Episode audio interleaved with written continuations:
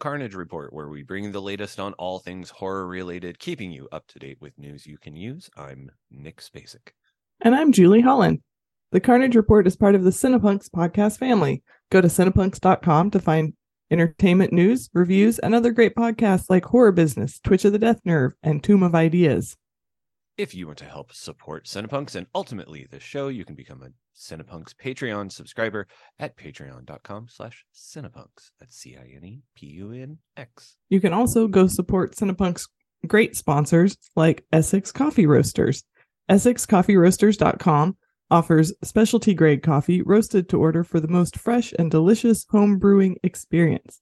Essex is committed to accessible quality coffees, offering education on coffee and brewing to all of their customers. Essex Coffee Roasters believes you don't have to be a coffee expert to enjoy a great cup of coffee. And right now, if you use code Cinepunx, C I N E P U N X, you get 10% off. Also, check out Lehigh Valley Apparel Creations, the premier screen printing, the premier screen printer of the Lehigh Valley, but maybe also the world. Personable and professional, the only place where you get punk rock attitude with professional service and printing. You can find them online at xlvacx.com. All right, now for the setup. And in light of the movie that we are covering today in our feature presentation, I would like to know, Nick, how did you handle the first few weeks slash months of the COVID quarantine lockdown? Um, I feel like I don't know if I've talked about this before. Right as everything shut down, we were planning a trip up to Duluth, Minnesota. Um, this was three years ago. We had this plan. We were going to go up there. We like we're looking to move in the next couple of years. Well, like it was the next couple of years then, and like it just kept getting closer and closer and then finally like everything shut down and so we had to cancel it and so like it turned into like this thing where we had to cancel a trip and then work was weird because I've worked a job that's I was working at a bakery at the time that was customer service. And so like having to deal with like the masking and like how often do you like all of the cleaning and the Mhm. wiping down of service surfaces and like using like all of this and it just like turned into this there was a period of time where like right at the start of it where my boss at the time was like anybody who doesn't feel comfortable working i will fire you so you can get unemployment and i Oh, considered nice. it for a minute and nobody took her up on it and then i had such a bad freak out with like customers who had come in because they'd be like oh like i never leave the house except to go run errands like it was that time where like you could drive anywhere and the roads were just dead like you can Mhm. hear from our front porch you can hear i-70 um passing through lawrence and it was so quiet. Like you would hear like one car every like couple of minutes as opposed to like this steady stream of cars and everything. Uh and yeah there like it was just like this whole thing where there was like a possibility of like another job there's a possibility of a move and like all of these things slowly got taken away from me. Yeah. so like the first like six months of uh the pandemic and everything i was just like extraordinarily depressed Mhm. uh, and uh also strangely enough i'd also just got the editor the music editor job at the pitch. So it was like the first day was like oh man this is great. And then it- the next week was just like cancel cancel postpone cancel cancel postpone cancel. Yeah uh it absolutely sucked uh and every time i think about it i'm like well i made it through that. I can make it through pretty much anything really now. Uh Yeah. What about you well, first, I want to know were you wiping down your groceries? no Me neither. no like I never did. I was like, I'm pretty sure that's too far. That Yeah, we- feels too far. we didn't do like the wiping down of groceries we didn't do like the quarantining of stuff i think Mm, no, I have friends who like quarantined their mail, and I was like, "No, I think that's probably fine. I, I- don't think I need to do that. I know part of it is like because Tanya has worked in healthcare. Her she has you know like a brother and a sister who work in healthcare, and I have like a bunch of family members who've worked in healthcare, and so we're all just kind of like, "Y- y- that's not how stuff works. Like, yeah, like if it were if it that were the case, you would do it during flu season too, and nobody does it, so it's Mhm. like it doesn't hang out on stuff. yeah, yeah, yeah. So for for us, it was maybe similar. Like I, Rob was probably more in your position, and I was probably more in Tanya's position, where my job easily let us come home. It was it was weird because my I had been really sick right before everything locked down. Like cases had started coming to Kansas City. And in fact, the first two cases were in the company that I work for, but not in the building.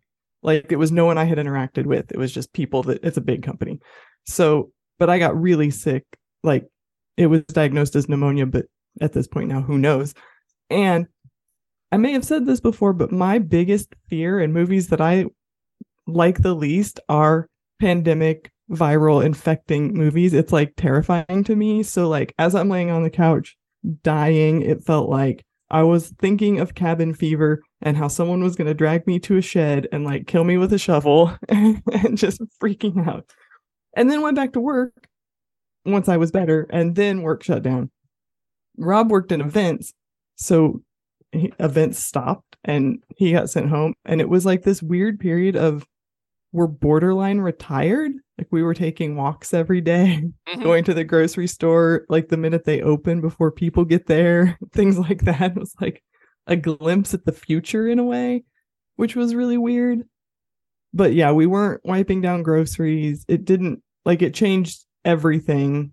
Obviously, I'm still working at home. Rob changed jobs completely, but neither of us managed to catch it until at least after vaccines. So that was good. We also had a trip planned. We had I had been really sick in a different way, but in a way that meant I couldn't travel for most of 2019. So we were finally like, I feel better. Let's book a trip. Let's go to Mexico. We had it booked for May. And so in March, we were like, well, that's May. You know, it'll be fine. just hold on, see what happens. You know, we're going to flatten the curve. It's going to be fine. It didn't. So we had to cancel that and lost a bunch of money, which is fine. It was, you know, already a place of privilege to be able to even go to it. But I remember also we had tickets to see Amanda Shires maybe in I don't know, April, maybe early May. And we were like, yeah, that'll happen. Yeah, we'll go see Amanda Shires. It'll be, and then as that was like the last thing within that time frame to cancel, we were just so sure. And then it canceled, and we are like, I think this is real now. I just remember that being the one that was like, all right, we're not doing anything for a really long time now.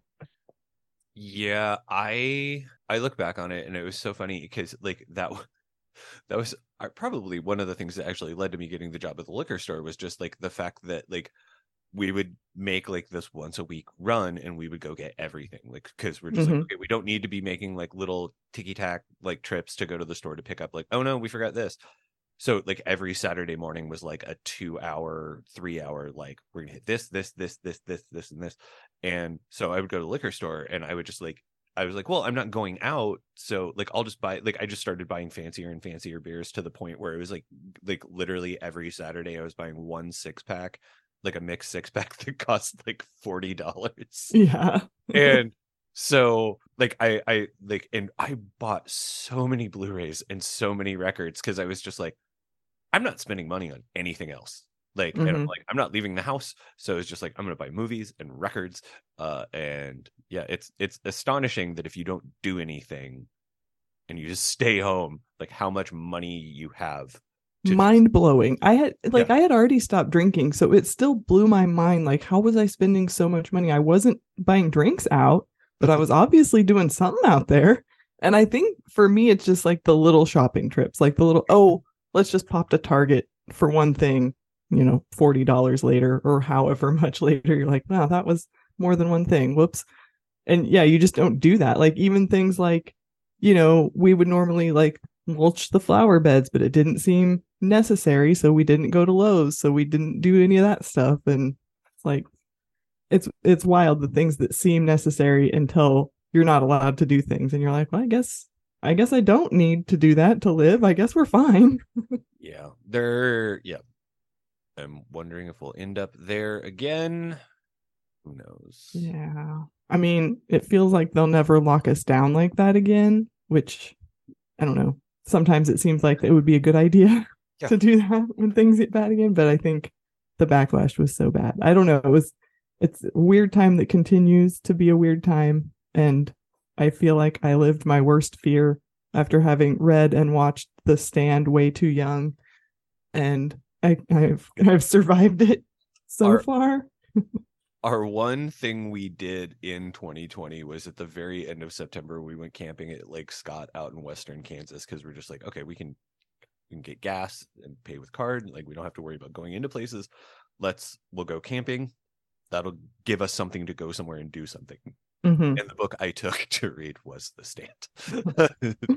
I was like, "Oh, yeah, the, the you know the unabridged stand is like the perfect thing when you're hanging out next to a lake for three days. It's like, Yeah. it's, like I'm not gonna finish this. Yeah. Yeah. We took one little trip to Eureka Springs where we just got a cabin or not a cabin, a cottage, I guess, and and brought our own food and got takeout and didn't just stared at different walls and watched live stream concerts on a different front porch. And that was I was like, I just need different walls for a couple of days. I haven't left the house in four months, five months.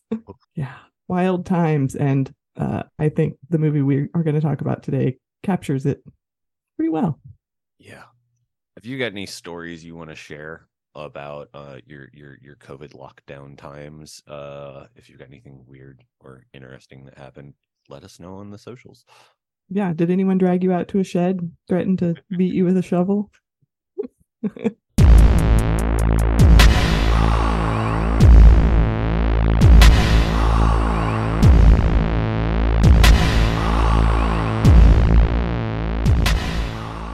All right. Uh so uh it's time for the gate, our semi-regular segment where we ask horror creators the same question. What was the horror that first hooked you? For this installment, we spoke with Anthony Willis, composer for M3GAN and Promising Young Woman. Yay.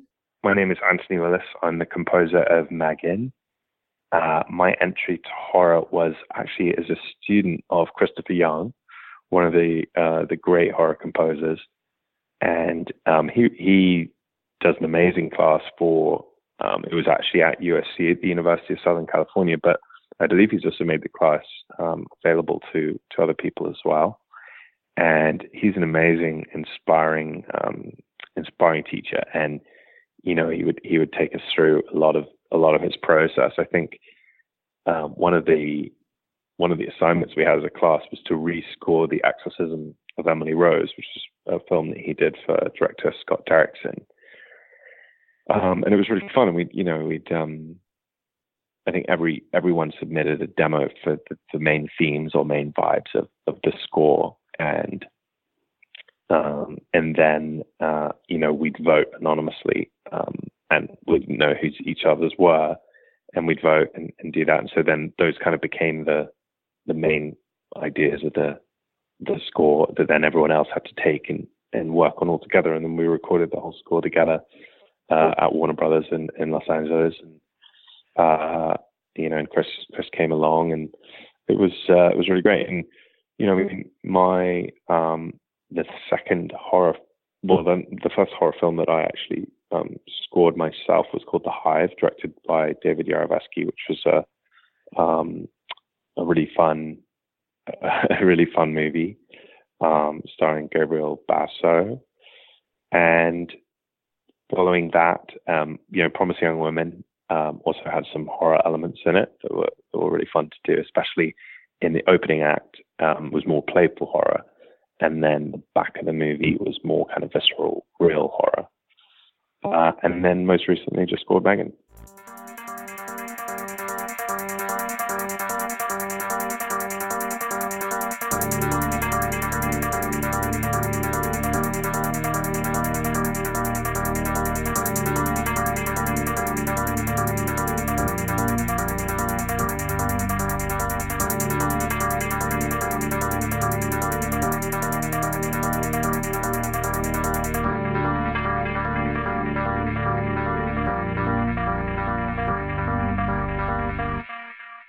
All right, and now we're ready for New Nightmares.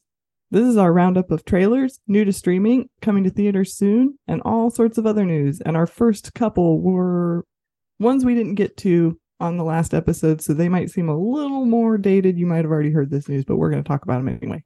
Yeah, because I want to talk about the fact that we're actually getting a sequel to the 1984 slasher, The Mutilator. Uh, uh, the the trailer is out. Uh, it it has Buddy Cooper also writing and directing it, uh, which is like kind of like uh, a meta sort of thing, much along the lines of sort of like that that town that dreaded sundown reboot, where it's like the movie is a real thing. But yeah, it's got Terry Kaiser in it. Uh including uh also like some folks from the original film uh and yeah the the trailer definitely looks very meta kind of jokey but also super mm-hmm. slashy um i have a copy of the the original title for the mutilator was fall break um yes. and i have i have this the promo seven inch they put out with that song signed by buddy cooper because he wow when when they put out the mutilator like on blu-ray through arrow a couple years ago like he took that as an opportunity to like dig out everything he had and you could just like buy stuff off instagram like you could get Amazing. Posters, one you know like promo photos like actual like on set like continuity photos uh i just opted for the record that i probably paid too much for but yeah but that song like, that song's a bop oh good Um, I don't know if we're gonna get a song quite that good. Um, although uh, Alexander Taylor, who uh, did the score for uh, Scream Queen, uh, the Nightmare on Elm Street documentary, um, featuring Mark Patton, uh, is also going to score the sequel. So um, maybe maybe we'll get maybe we'll get a pop jam. Fingers crossed. And there's I as far as I can tell, there's no note on when we might see this yeah i'm curious as to like where it's going to end up uh and everything i do love the fact that the two is a gigantic hook. Yeah. Yeah the poster is really cool. Very um vintage feel poster. I'm excited I, like i'm excited for it. Like um i love the fact that we're getting like these like decades later sequels like uh sorority babes and the Slimeball Bowl-O-Rama 2 which i have yet to check out but um, yeah. I i'm like you know what? Awesome. Go for it. Like like make that thing happen. Yes, agreed. All right, next up we have the trailer for Fear, which is theoretically in theaters this weekend, although I don't know how widely it opened. I haven't actually looked to see if it's in a lot of theaters. Um this is from director Dion, Tra- Deon Taylor, who directed 2019's The Intruder, and it is a group of friends gather for a much needed weekend getaway at a remote historic hotel. The celebration turns into terror as one by one each guest faces their own worst fear. So that seems fun. And also, uh, in the movie is T.I., if that's the sort of thing that'll get you out to the theater. Um, it looks pretty cool. It looks pretty Modine. scary. What? It's got Ruby Modine. Yeah, yeah. It's got a great, a great looking cast. Joseph S- Sikora, Andrew Bachelor, Annie Alonza, Alonzia. Yeah. Um, it looks really scary. It looks like a, a kind of CGI heavy, but it probably yeah. that's probably fine. Um, it looks fun to me. I hope it comes to a streamer because I don't think I'm going to catch it in the theater if I don't even know if it's in one near me. right, and it's yeah, it says you know January 27th only in theaters, but yeah. Uh, I I assume it's probably like a Fathom sort of screening situation. I don't know. Like I haven't seen it anywhere. I haven't also really been wanting to go do anything the last week, so I haven't really been paying a lot of attention to it. But like that trailer looks, oh man, it, I, I, like the idea of the concept. It's something different and new, and you know, yeah, fun. yeah. It's kind of like uh, what was that Stephen King one with John Cusack? Was that 1804, 1604? Oh, uh, 1408. 1408. I had the numbers right. You're just in the wrong spots. It felt kind of like kind of like that, but with like that in every room. Yeah. I don't know. I, I I hope it hits a streamer. I assume it probably will at some point. Yeah. We got the full Scream 6 trailer um about a week ago ahead of us recording this. Um and man, it looks brutal. Um mm-hmm. uh I mean, we we get to see Kirby Reed uh as played by Hayden Panettiere. Um they got a very brief glimpse of Samara Weaving's character. I mean, obviously a lot of uh Gale uh Weathers in it. Um mm-hmm. There are a bunch of like there's so much going on. Uh like the the hall, like the the like ghost face museum that they find. Yeah.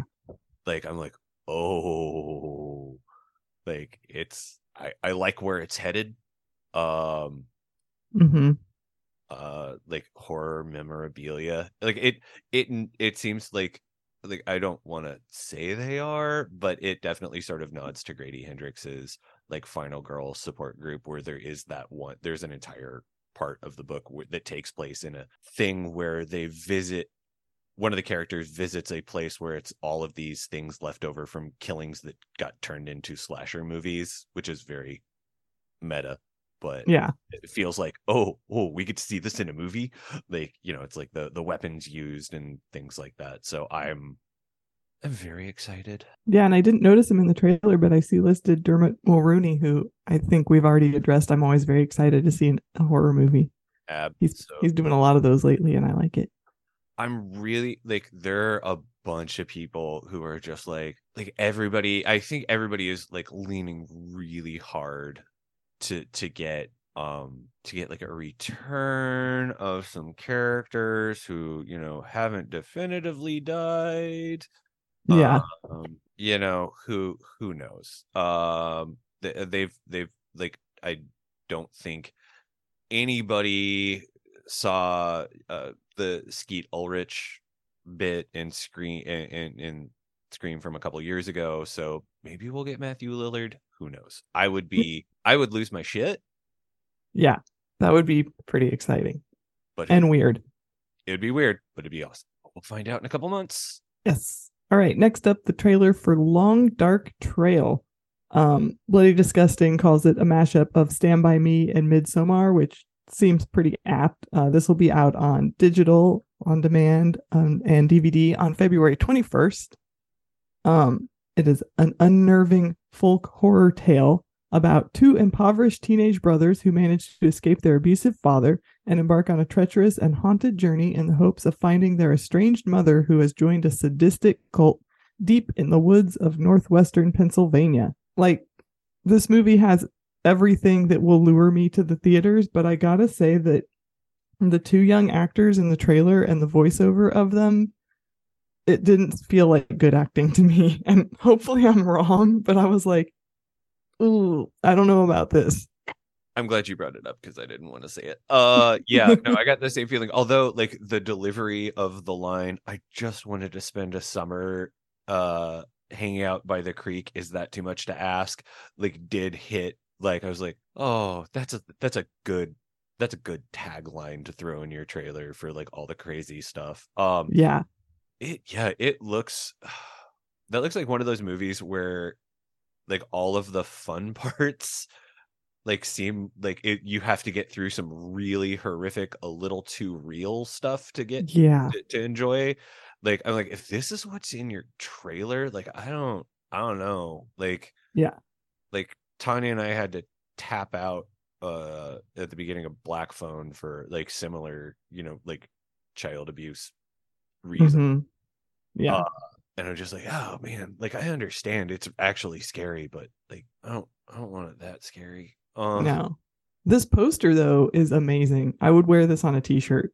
It's very truck stop uh wolves howling at the moon style, but with a skull that is at the end of this road. They're riding it. It's a very cool looking poster. it does it looks it looks like the the poster yeah yeah it looks like it 100% a poster i would have bought from the video store like yeah. growing up i'm like oh i haven't seen it it just looks cool Yeah. It just looks rad. uh we have another trailer from director carter smith the man behind the ruins is back with swallowed um uh from momentum pictures uh hits vod and digital on valentine's day um after a drug bust drug run goes bad two friends must survive a nightmarish ordeal of drugs bugs and horrific intimacy in this body horror thriller starring jena malone mark patton uh cooper koch uh who is in a day slash them and uh the debut of jose Colon. um uh this looks uh sticky and gross uh yeah. and also kind of like a love story and uh i do appreciate like jena malone just looking like she does not give a fuck in this movie Yeah. She like looks not in terms of her badass. acting, she just looks like a badass like just like very i like uh like casual violence Mhm. Like, it's like nope this is just like this isn't personal this is just business Yeah. It it says here it's dripping with blood and pus. Yeah. So it looks can't go wrong there. um yeah uh, they set it up really well where i think you have an idea so you know you can get a really good idea for like what the movie's going to be about, but I have a feeling it's the specifics that are going to really make this one pop. Yeah, it, it is a very intriguing story. Um, speaking of Mark Patton, um, and going back to like we were talking about Scream Queen, um, the documentary about his life story, um, and his role as Jesse Walsh in A Nightmare on Elm Street 2, Freddy's Revenge. Um, he uh there's currently a GoFundMe uh to to raise uh money for him. Uh he is stuck in a hospital in Mexico, uh dealing with some health issues, uh, and his um manager Peter Valderrama, uh, sorry, his agent, uh, Peter Valderrama, um, has set up a GoFundMe. Uh, they've they've raised to date um almost forty five thousand dollars of their Mhm. eighteen thousand goal, which is amazing. But I'm sure um could probably use um some more help. And you can find that as donation to help Mark Patton receive Medcare. Um, if you search on GoFundMe, or if you, I'm sure if you just search Mark Patton GoFundMe, you can find that um that information um but yeah trying to get healthy uh enough to travel out of mexico and back to the states Yeah, and I mean he's clearly still got things he wants to do. He's got movies to give us still, so we would like to have those. absolutely All right, next up, something that looks real silly. It is the trailer for We Have a Ghost, which is the latest from Christopher Landon, who you will know from Freaky. And I think did he do Happy Death Day as well? Yep. Yeah. Um this this is going to be an on Netflix February 24th. It's got David Harbour, Tig Notaro, Anthony Mackie who was really good in Synchronic. It's got Jennifer Coolidge. It's a it's a star-studded cast and uh it looks really really like i said really silly really fun. Uh the synopsis is finding a ghost named ernest haunting their new home turns kevin's family into an overnight into overnight social media sensations. But when kevin and ernest go rogue to investigate the mystery of ernest's past they become the target of the cia this is like a a ghost romp. It's adult casper but still looks very kid friendly and you know just maybe a little bit gorier than Casper. oh yeah the the the face melty bit um is pretty Yeah. great uh yeah no it's the i'm so excited like what netflix is kind of doing with all of this stuff where it's just like oh they're making like movie like they're they're like a return to like the family movies of the 80s where they were family movies and that there was something for everybody as opposed to being a movie for children that um Mhm. adults are just like well okay i won't want to murder myself um so Yeah, this will be a good one for your horror curious children. I think yep indoctrinate them young exactly.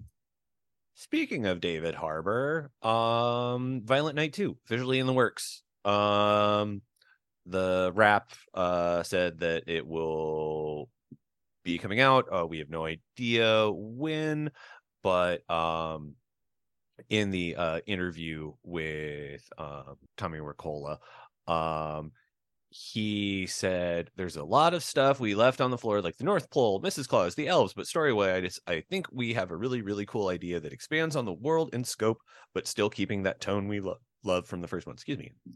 Um I, I assume we get david harbour back. Um Mhm. um i'm just waiting to see what happens. That first one uh is a blast. It's uh now streaming on peacock if you uh want to you know keep that christmas season going um Yeah, I recently finally watched it, and it it did not matter that it wasn't Christmas anymore. It's still a lot of fun.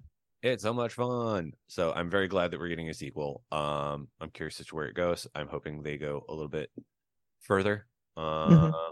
you know expand that world a little bit more take us some uh places but yeah fun times Yeah, for sure. All right. Uh, I didn't know that this was even an option, but it's happening. There's a Children of the Corn remake coming out. I think remake is a bit of a loose term because this is supposed to have very little to do with King's original Stephen King's original novel. It reads more like a prequel to the movie we're familiar with. A psychopathic 12 year old girl in a small town in Nebraska recruits all the older children and goes on a bloody rampage, killing the corrupt adults and anyone who opposes her. A bright high schooler won't go along with the plan and is the town's only hope of survival. this uh, will be on Shudder. It's coming to theaters March 3rd. Shudder on, I think, yeah, on Shudder March 21st. Um, so, it, but I think it's been done for like a year or two, just kind of hanging out. So it looks like we're finally getting it. Yeah. I am optimistically curious. Ah, you know what? I'll watch all of them. Like they're they're Mm-hmm. varying levels of good, but yeah, why not? Like uh they're just going with the title and just murderous kids for, for the Yeah. most part anymore. Which I, I don't hate the idea. I mean, um, but the the image is pretty great because you just like I just love the girl in the dress with a big knife and the one Yeah. kid with the pitchfork just casually like hanging out like the poster like they're it, it's the kids casually hanging out with a bunch of deadly weapons makes me want to see it Yes. And I feel like as Midwesterners, we're just drawn to the children of the corn as a concept. Just I mean- feels real. he who walks behind the rows you know Yep. I still don't understand why some people name their kids Malachi. oh god why why would you do so friday the 13th reboot like there's all kinds of things like we've we've we've talked about the the series and everything um evidently according to bloody disgusting um sean s. Cunningham uh is working to get his own friday the 13th off the ground but also a reboot of house the movie he produced in 85 um yeah writer jeff locker was just like uh sean hired me to do a re- rewrite on the night driver which is an original project and after working closely with J- director jeremy weiss and him on that we naturally got to talking about friday the 13th and house jeremy As and i pitched does. our dream reboot of friday the 13th with sean's blessing to keep developing it with him so who knows like there's a whole Yeah. lot on this uh bloody disgusting thing i don't know like just due to the legal ins and outs of this whole thing like i have no overarching hope that any of this will actually happen um Maybe that house reboot. That seems less mired in legal drama. but this is obviously all things that are very very much in you know early early stages and it's all just talk right now but i mean it is kind of exciting if you would like to get a really good summation of the various legal ins and outs of the friday the 13th problems uh larry zerner um who played shelly uh in um which friday the 13th part 3 um Mhm. the one who is responsible for Jason Voorhees getting his hockey mask. Um 100% uh he is a lawyer now and has written several things that like explain very clearly concisely and to people who don't know shit about the law like myself uh like the whole legal ins and outs uh and they're worth tracking down uh because there's a lot Yeah, it's it's weird. All right, something with a little bit more information. Um, Barbarian director Zach Cregger has a new horror movie lined up with New Line Cinema called Weapons. Um, that's about all we know. We don't have any plot details uh, other than it's a multi and interrelated story horror epic that is tonally in the vein of Magnolia. I don't know what that means for you, but but there you go. Um, obviously, we loved Barbarian. I'm excited to see what else that Cregger has for us. Uh, bring it on. Yeah, I read something else about it where it was just like they have a lot of people in mind for this movie already, which I'm kind of excited about. Like that that is sort of like the thing that makes Magnolia weird to go back and rewatch because you forget who all's in it until you're watching it and you're just like, "Oh. Oh." Yeah, Like when the, there are so many people in it that you forget who's in it. So, Yeah. I'd like to I'd like to see a a, a crazy cross story horror Magnolia like that'd be great. Yeah. And Barbarian was such a hit that you have to believe that they have the power to get a lot of big names. Exactly. Like I mean, that movie did like insanely well and like basically for like most of the early advertisements didn't acknowledge one of the three main leads. Yeah, Like you didn't even know like wait, Justin Long's in this? yeah. Like in the middle of the movie. So who knows? Uh our favorite actor and yours, Kansas City native David S. Uh, has launched a genre focused production company called Good Fiend Films. Um, we've heard some stuff about this before because like uh, Late Night with the Devil uh has been teased here and there. Um, and it's finally debuting uh at South by Southwest um next in March. Um, which is uh, from Colin Cairns and Cameron Cairns, and it stars David Dastmalchian. A live television broadcast of a popular late night talk show in 1977 goes horribly wrong during a demonstration of demonic possession, unleashing evil into the nation's living room. I think we talked about this a few, Yeah, I think so. but yeah, he's uh, that's the start of a production company that will look to produce character-driven projects across horror, sci-fi, and fantasy for film, television, audio, and publishing. Yeah, this is exciting. I like it when these guys go and make a whole bunch of money doing mainstream movies and then throw that money into their own genre desires. Oh yeah, uh, Elijah Wood. Mm-hmm. God- Exactly. God bless him. So I'm hoping we we get this. Uh he says he envisions it as a home for stories about complex characters from all walks of life. Um to generate nostalgic, entertaining content that captivates audiences while reminding them they're not alone in this scary world. That's so wholesome. I know it's wholesome, and you know there's going to be like some really creepy shit as part of it. Like there's going to be face meltings and things like that. It's going to be great. It's gonna wreck us and then heal us. well i mean i think if there's anything we've learned from our time in horror fandom is that like what horror fans consider wholesome and comforting is very different than what most of the world does Absolutely. Where's your mask? This isn't a vacation, it's a quarantine. A quarantine in style.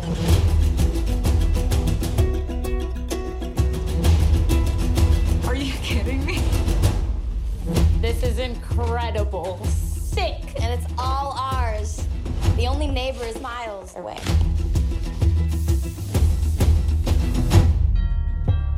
Thought you were spending quarantine alone, What are you doing here? I wanted to see you. And quarantine can be fun.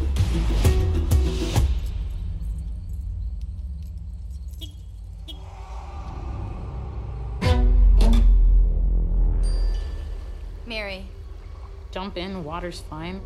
Who is this? I don't know. That's creepy, Parker.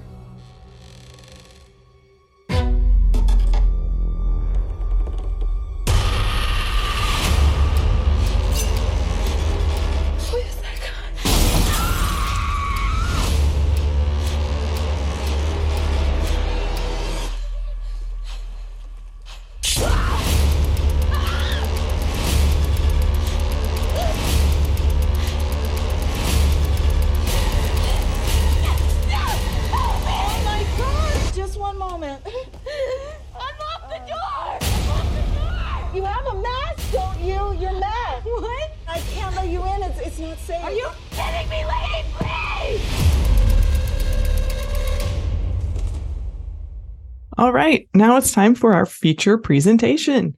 And today we are talking about the movie Sick, which you can find on Peacock, and it is directed by John Hyams. Nick, what's it about? Sorry. As the pandemic steadily brings the world to a halt, Parker and her best friend Mary decide to quarantine at the family lake house alone, or so they think. A simple premise. It is a very simple premise, and uh, I think the first thing we should probably really talk about is the fact that this is written by Kevin Williams, co-written by Kevin Williamson. I'm sorry. Yes, and it shows in a good way, obviously.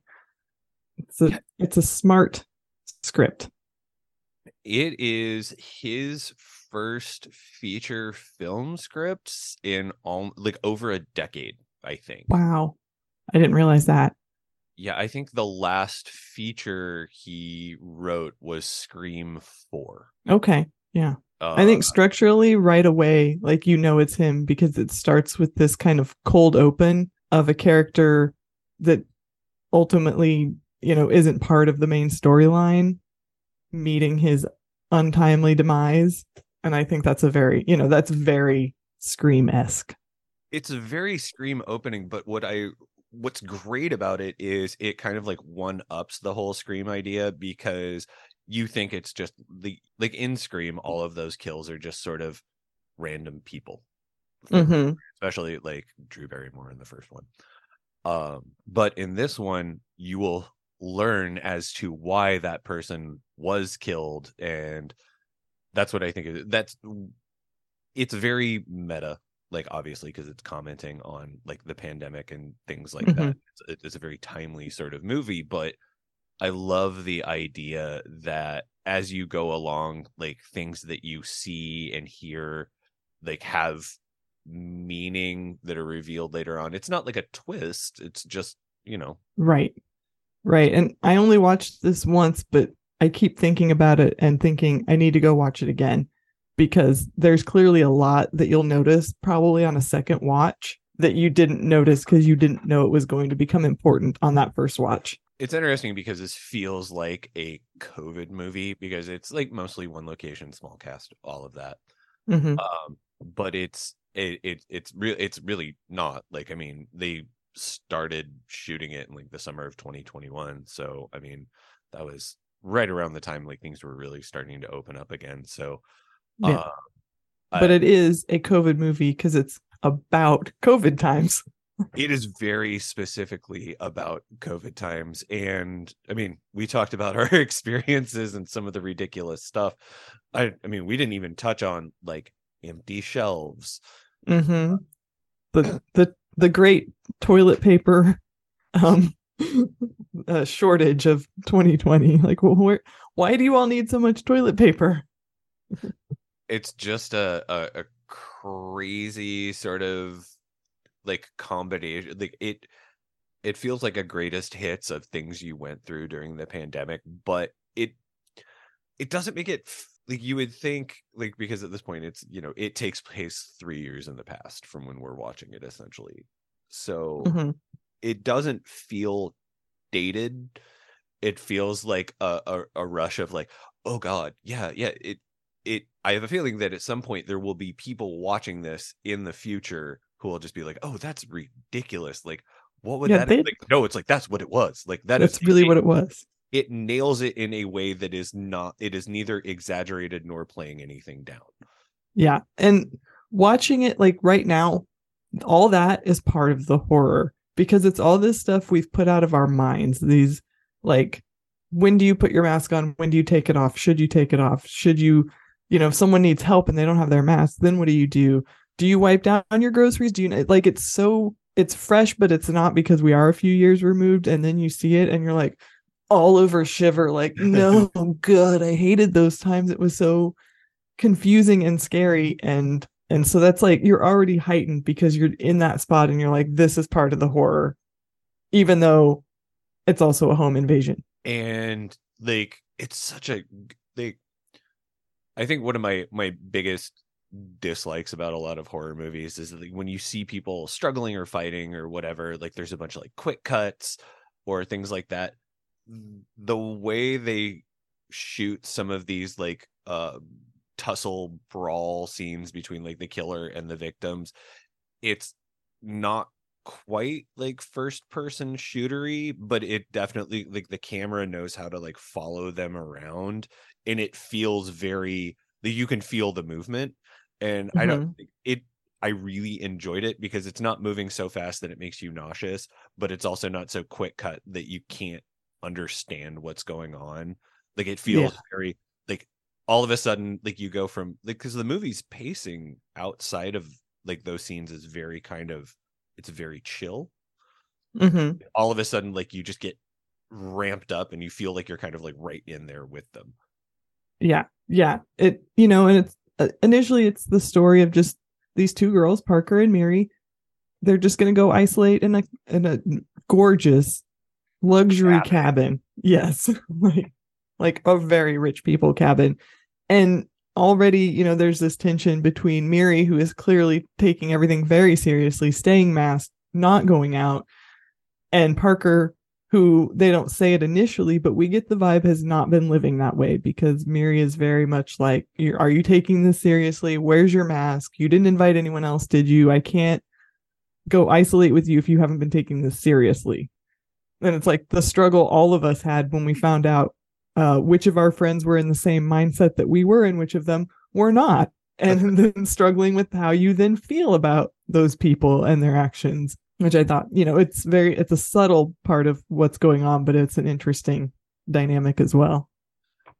and like both of the the the the our two leads beth million as miri and Gideon Adlon as parker like they're they you can tell that you can tell why they're friends but you can also like they're just different enough to like have Mhm. that work as very sort of an accurate sense of conflict uh Mhm. uh actually like i enjoyed like uh Gideon Adlon as parker enough to where i'm like i might have to finally go see the craft legacy um which i still haven't watched i'm like I i haven't watched it either. She I'm was like- good though. she was really good um so i kind of want to check it out uh it turns out her mom is Pamela Adlon because i was like that name seems familiar who is the voice of bobby hill Oh, wow. She comes from acting royalty is what I'm saying. Um but yeah no like there's a the there's a lot to like like dylan sprayberry as uh dj is uh just like the most annoying like oh man i see dudes like him come through the liquor store like every day and it's just like ugh. Oh yeah, he's very fratty. So he is like he is Parker's not really ex-boyfriend, undefined friend with benefits as far as we can tell who, you know, surprises them in their isolation at the cabin. And already we think he's the home invader and then he's not at all. And yeah. he like also like it it's creepy because like the way he explains like how he finds it it's like oh no that's stalkery shit like Yeah. He's like, You were posting it on Instagram and we came here that one time a couple years ago to meet your mom or whatever. and so then i like looked it up and like figured it out on like like no that's that's creepy and weird um Yeah. especially because it's out in the middle of goddamn nowhere Yeah. And especially since you're not supposed to be going out and doing things and being with people. Mhm. Yeah. and then Yeah. And we haven't even got into like the back half of this movie and all kinds of craziness that makes it even more covid-y Yeah. Once it pops off and you get the actual home invaders, it's intense. Like the violence gets pretty intense. Um, the why is this happening feeling, you know, it, I was like, is this going to be like the strangers where it's just like, well, you were home?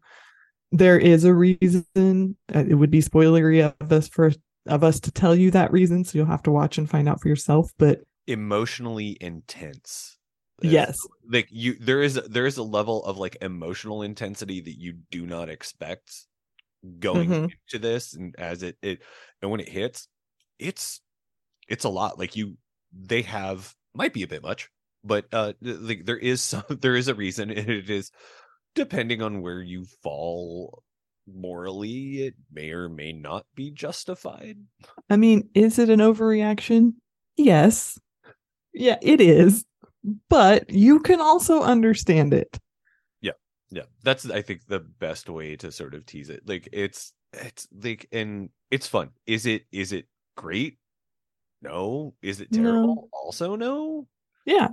I it's a good time. I think I think like you said it is going to be a really interesting time capsule to see how young people 10, 15, 20 years from now approach it if they do and you know, like I already have this feeling like we will become like our grandparents who, you know, like save the bread bag because you save everything because they went through the Great Depression and that sort of stuff. So I feel like there's already going to be things that we do that are just ingrained from this period of time that we don't even think about that our grandkids are going to be like, "Oh yeah, my grandpa my grandma does this weird thing because of because they went through the pandemic." yeah and I think this movie might illuminate some of that for the younger people who don't understand why we're being so weird about I don't know. I don't know what it is that will hold on and be weird, but and this this movie like we're we're talking about at the beginning like it, it there are little nods here and there that you get that will pay off later on like the the murder of uh Tyler at the very beginning of the movie you find out like why why he Mhm. was targeted later on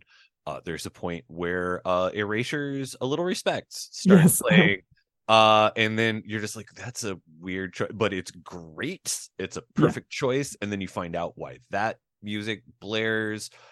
Um, yeah, a lot of lot of good. Uh, it's not. It's not called a twist. It's just called foreshadowing, kids. Like that's how Yeah. it works. Like, Yeah. that's, that's like, look up Chekhov's gun. It's a thing. Yeah. Like, It's not a twist, it's the plot coming to fruition. yes.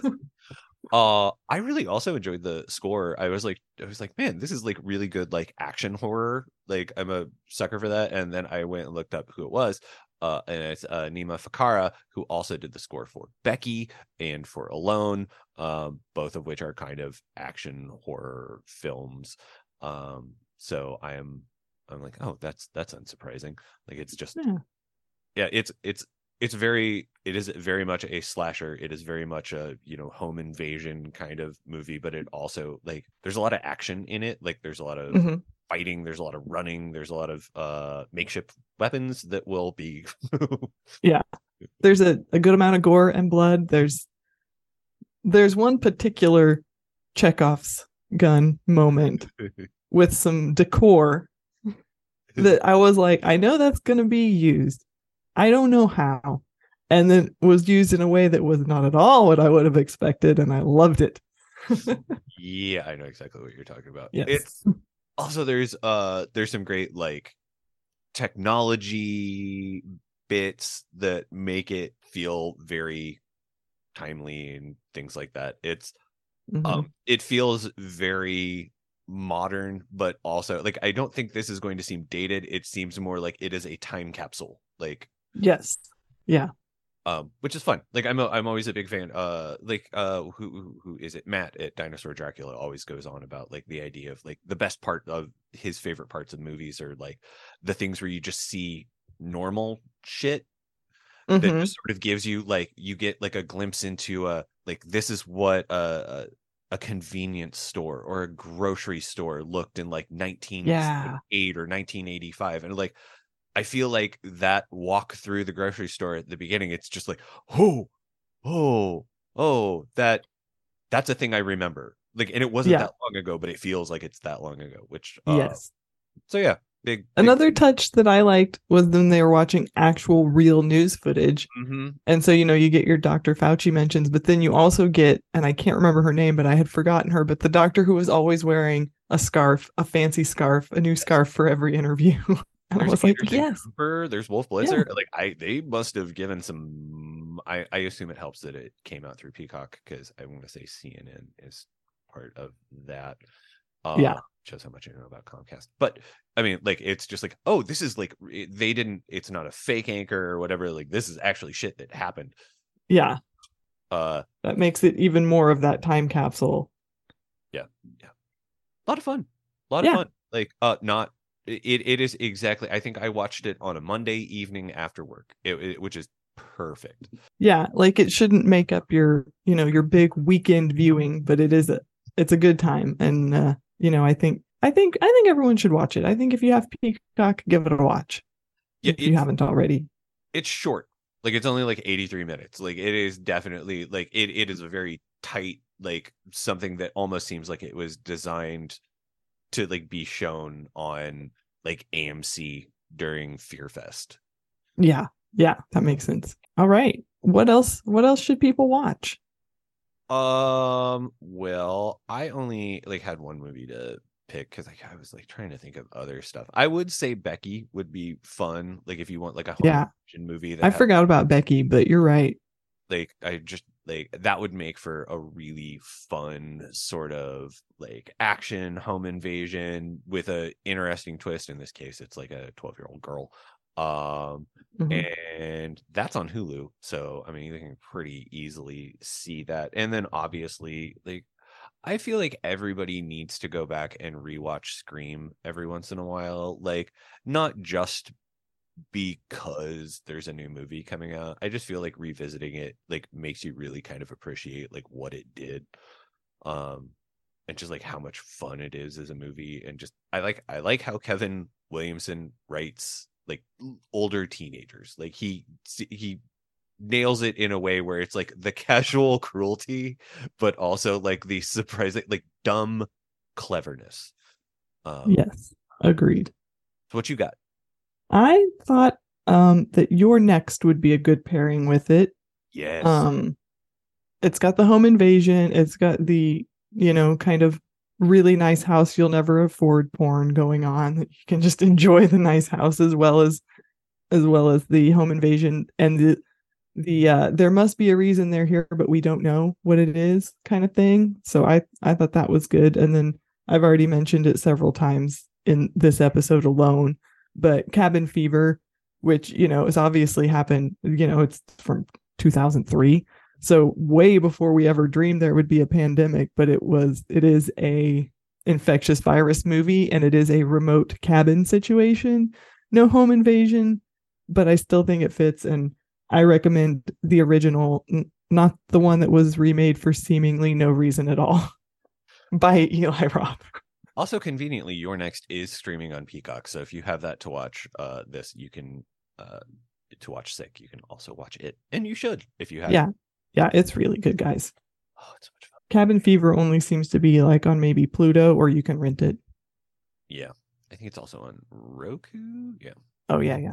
you know, with the Roku channels. There's too many, too many services. So much.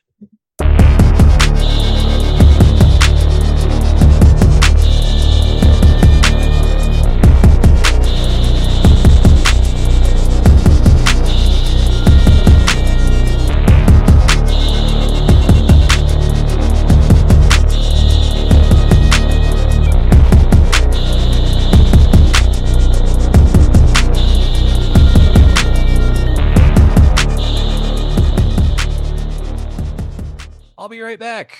What do you got going on the next couple weeks? Well, this afternoon I'm going to go see Infinity Pool. Ooh. So I'm very excited about that. Um, I already hear it's super squirmy, which is what I want to hear. So can't wait. Um, I don't have anything else on the books per se. I'm trying to get through my watch list that I've been building up on um Letterboxd. So every time there's a moment, I pull that out and I'm like, what have I what have I missed lately? And trying to watch stuff off that. Uh, how about you? What do you got? Um, just watching rando things as per usual. I've got a book about those uh Slender Man murders by those two preteens that I am Mhm. uh, evidently will be very depressed by the end of reading. Uh, Oh. But other than that, like I don't have like a whole lot of um things planned for this week because I am doing the Folk Alliance International Conference uh for like most of it. So like most of my time will be dedicated to seeing a lot of folk musicians and driving to and from Kansas City. So Yeah. That'll keep you busy. Yeah wednesday through saturday so that's that's that's my whole thing although i i uh, honestly the funny thing is is because like we're i'm not doing any of the daytime stuff because i'm going with tanya um Mhm. so we're just going like she'll get off work and we'll go watch showcases all night and then come home um so that she can also still you know she didn't have to take time off Yeah. uh, that means i've got like three four days free like with nothing going on until like we have to leave here at five so i might actually try to like knock out all of the movies i need to watch like Nice. that i've been meaning to like oh i should watch this i should watch this like, you've got all this time like watch Mhm. movies, walk laps in the basement like hop on the elliptical It'd be great Yeah, Exactly. uh we've got stickers We do. Yep. You can email us at carnagereportpod at gmail.com if you'd like one. We will give you an address. You will send us a self self addressed stamped envelope like the old days, and we will send you back a sticker. Or if you see us in person, ask for one because we have them. thanks for listening to the carnage report you can find us on twitter and instagram at report carnage and we can be reached via email at carnagereportpod at gmail.com if you'd like to make any suggestions for upcoming episodes or just share your thoughts Yes, we love to hear your thoughts. Um, all the music in this episode and all of our episodes is by Steve Spacek, Nick's brother, who you can find on Instagram at Starling Woodworks and at nodder.bandcamp.com. Nick, where can they find you online? Uh, I am on the Twitters at NutHousePunks. I'm on Instagram at Nicholas Mouse. You can find my writing at the Pitch in Kansas City, Starburst Magazine, uh, Lawrence Business Magazine, Lawrence Magazine, so on, so forth. You? Busy guy. I you can find my writing at modernhorrors.com or downrightcreepy.com. And if you're just looking for me myself, I am Dark Humor Girl on Twitter, Instagram, Letterboxd, or wherever else you might be looking for me. Venmo, if you want to send me five dollars. JK, Buy JK. me a coffee. Uh, yeah. Thanks for listening. And we'll be back next episode with another roundup of the latest news in horror when we talk about Attachment, directed by Gabriel Bier Gislason. Gislason? There we go. Yeah. Coming to Shudder on February 9th. Uh, what's it all about? It is Maya, a Danish has-been actress, falls in love with Leah, a an academic from London. After Leah suffers from a mysterious seizure, Maya, I think it's Maya, maybe Maja, returns with her to her childhood home. There, she meets Leah's overbe- overbearing mother, Chana, a woman who could hold dark secrets. It's gonna be our Valentine's Day show, even though it comes out a couple days after Valentine's. But uh horror is all about disappointment and sadness sometimes. So uh Valentine's Day hangover. we'll try to talk about some other new relationship horror. There's a bunch of fun stuff coming out in the next couple of weeks. Uh, so if you got any suggestions of new relationship or definitely let us know so we can toss it in. Yeah. Thanks for All right. listening. Thanks, everybody. Bye. Bye.